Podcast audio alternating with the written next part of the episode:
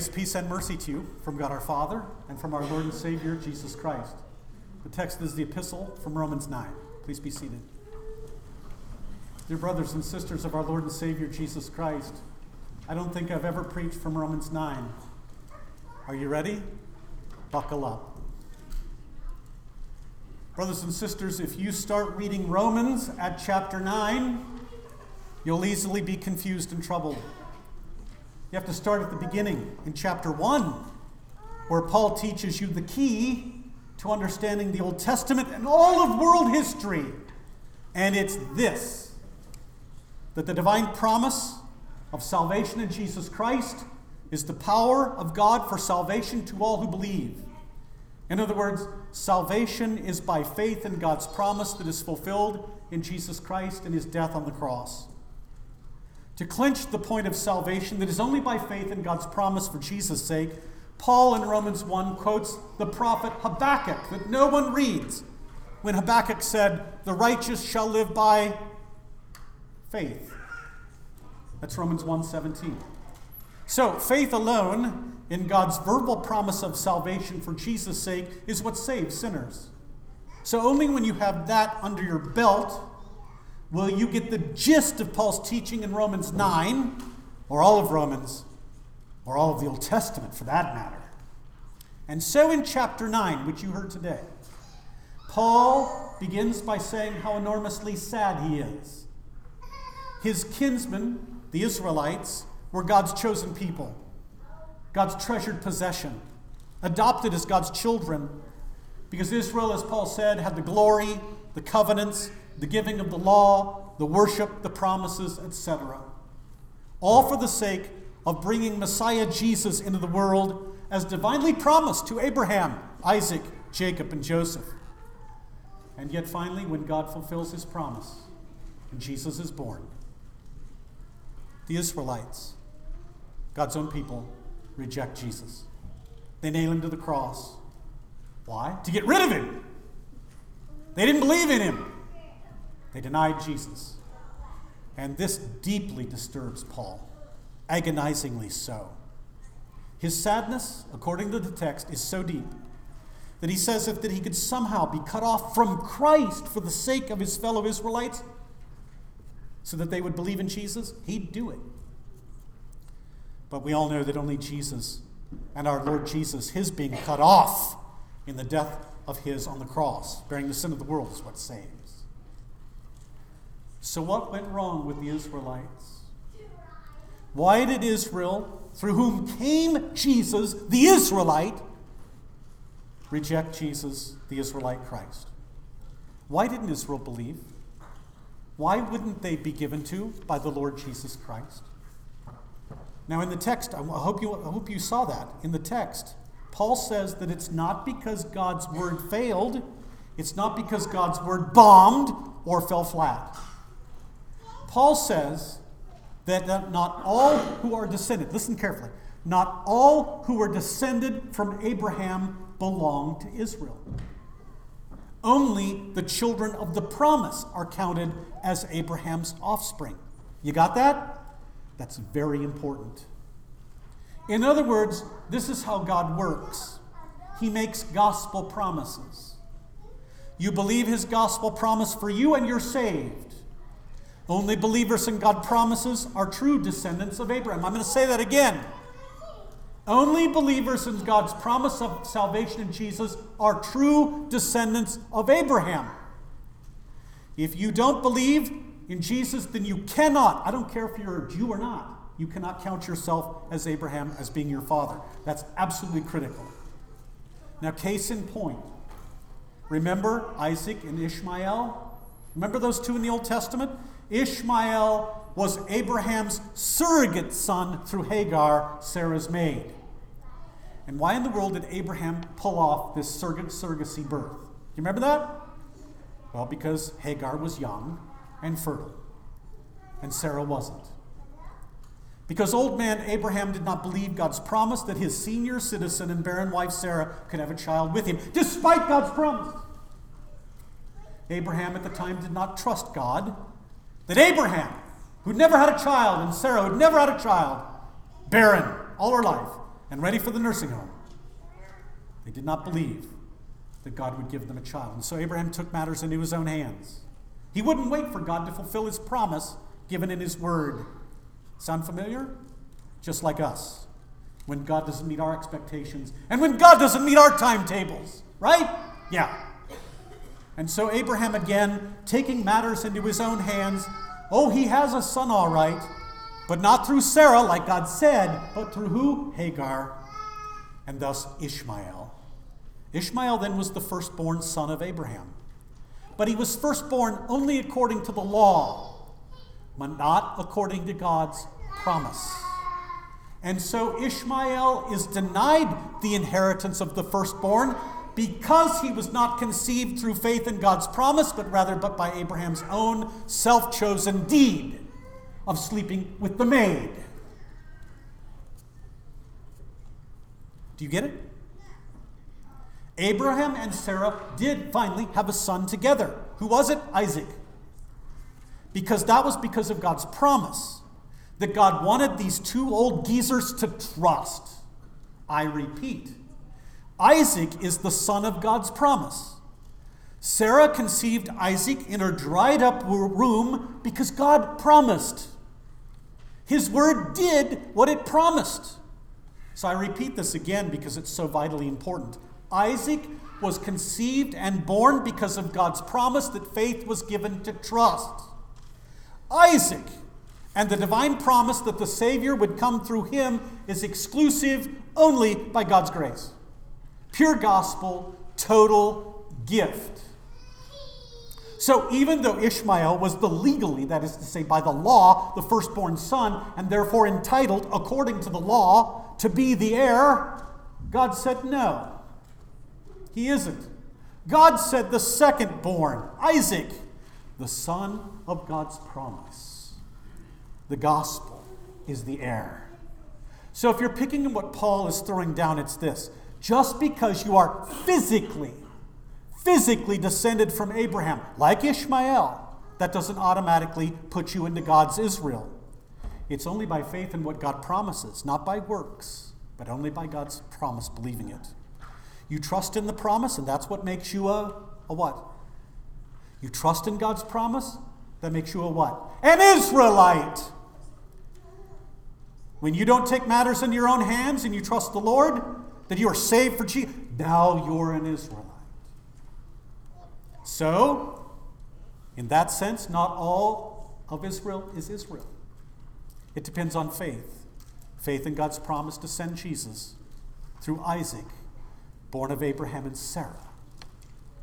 Paul in the text gives another example that salvation is by faith only in God's promise and not by self chosen deeds. Do you remember Rebekah's twins? Oh, yes, that's right. Jacob and Esau. Esau was born first.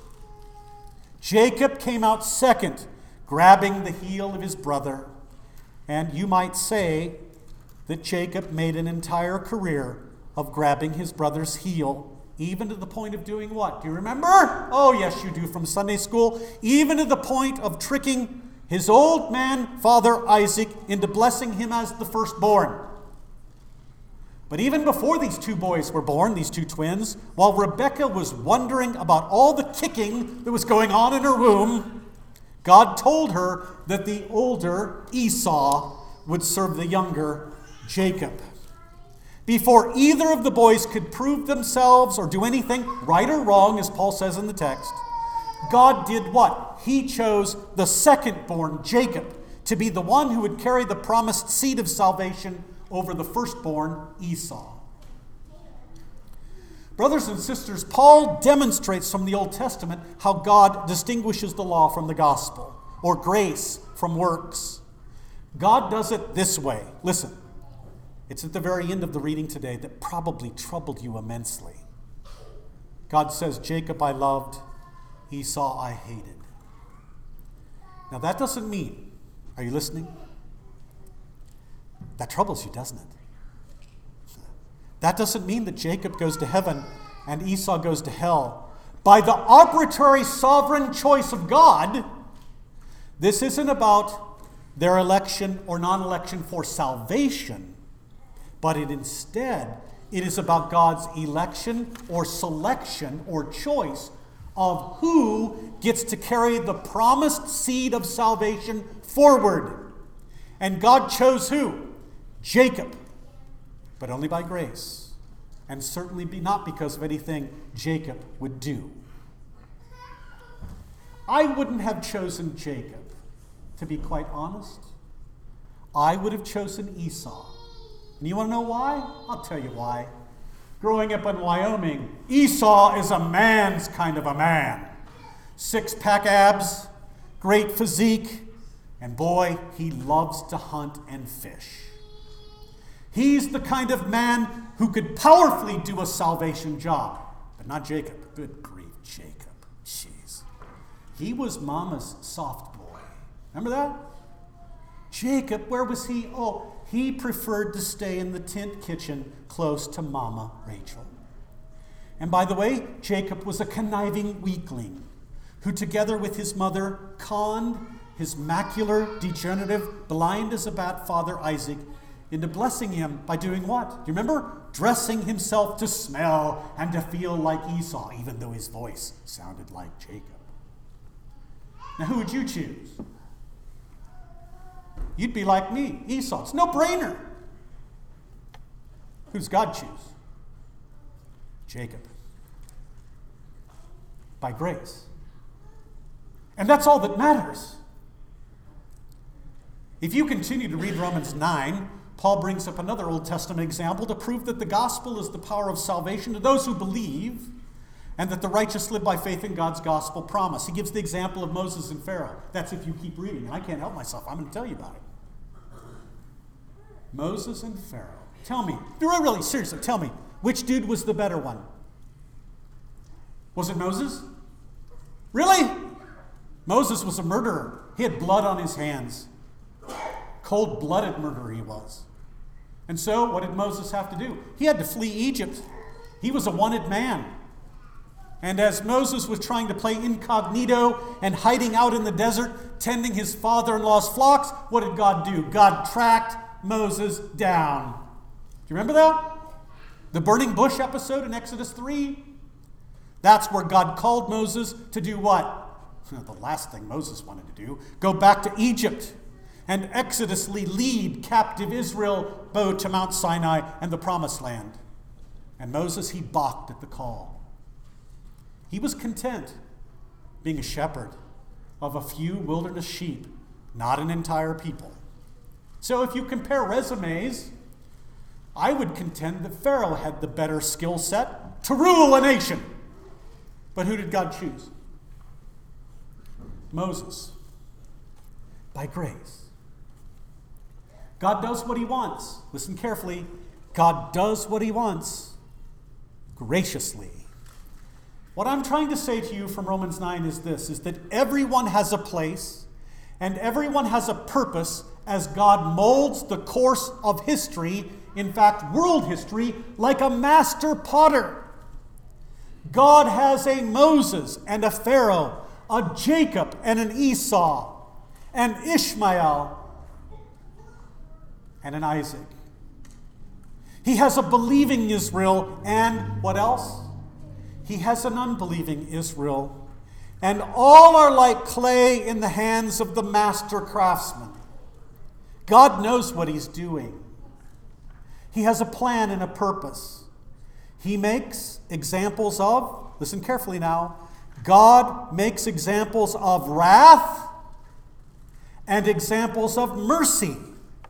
He shows the world the futility of earning his favor by works God even made a nation, Israel, and gave them more works than they could shake a stick at, which they didn't do.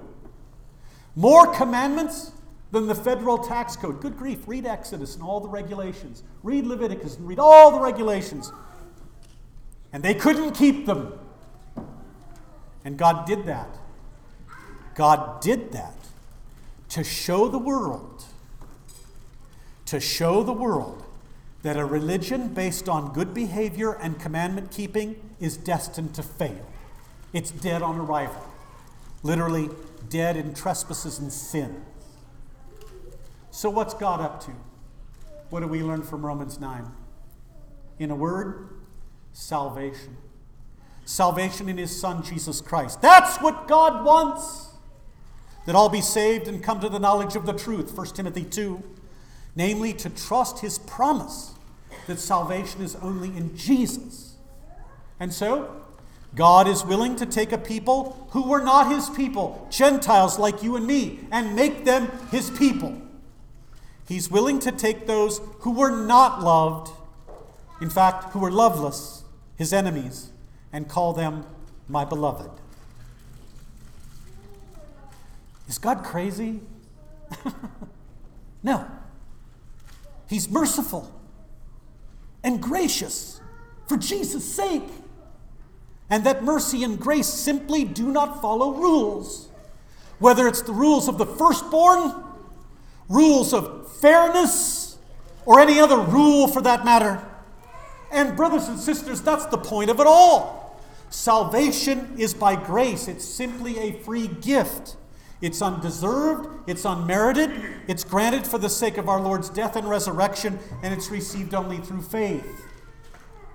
So, ever since Adam's fall into sin, God has been instructing the world that the world cannot dig itself out of the hole that it's fallen in no matter how hard it religiously tries. Jesus, however, literally dove headfirst into that hole himself and raised it all in his own resurrection. So essentially, then, God made an object lesson out of Israel and said, Here's how it works, folks. Here's how it works. Trust me and trust my promises, and you're in. Try to do it yourself, and you're going to fail every time. And Paul then clinches the point at the end of Romans 9, and he says this this is the end of Romans 9. What shall we say then? That the Gentiles, that's you and me, who did not pursue righteousness have attained it. That is, righteousness through, through faith. But that Israel, who pursued the righteousness which is based on law, did not succeed in fulfilling that law. Why? Paul asks. Here's the answer. Listen carefully. Because they, the Israelites, and this is to answer the question I asked why did Israel not? Paul says, because they did not pursue it by faith, but as if it were based on works. They have stumbled over the stumbling stone, as it is written Behold, I'm laying in Zion a stone that will make men stumble, a rock that will make them fall and he who believes in him, Jesus, will not be put to shame. So, did the word of God fail because many of the Israelites didn't believe? Paul's answer is a flat out and categorical no. In fact, it succeeded beyond all expectations. From one man, Abraham, came a nation, Israel. From the nation Israel came one man, the Christ. And from that one man, Jesus the Christ, came salvation for the world and for you.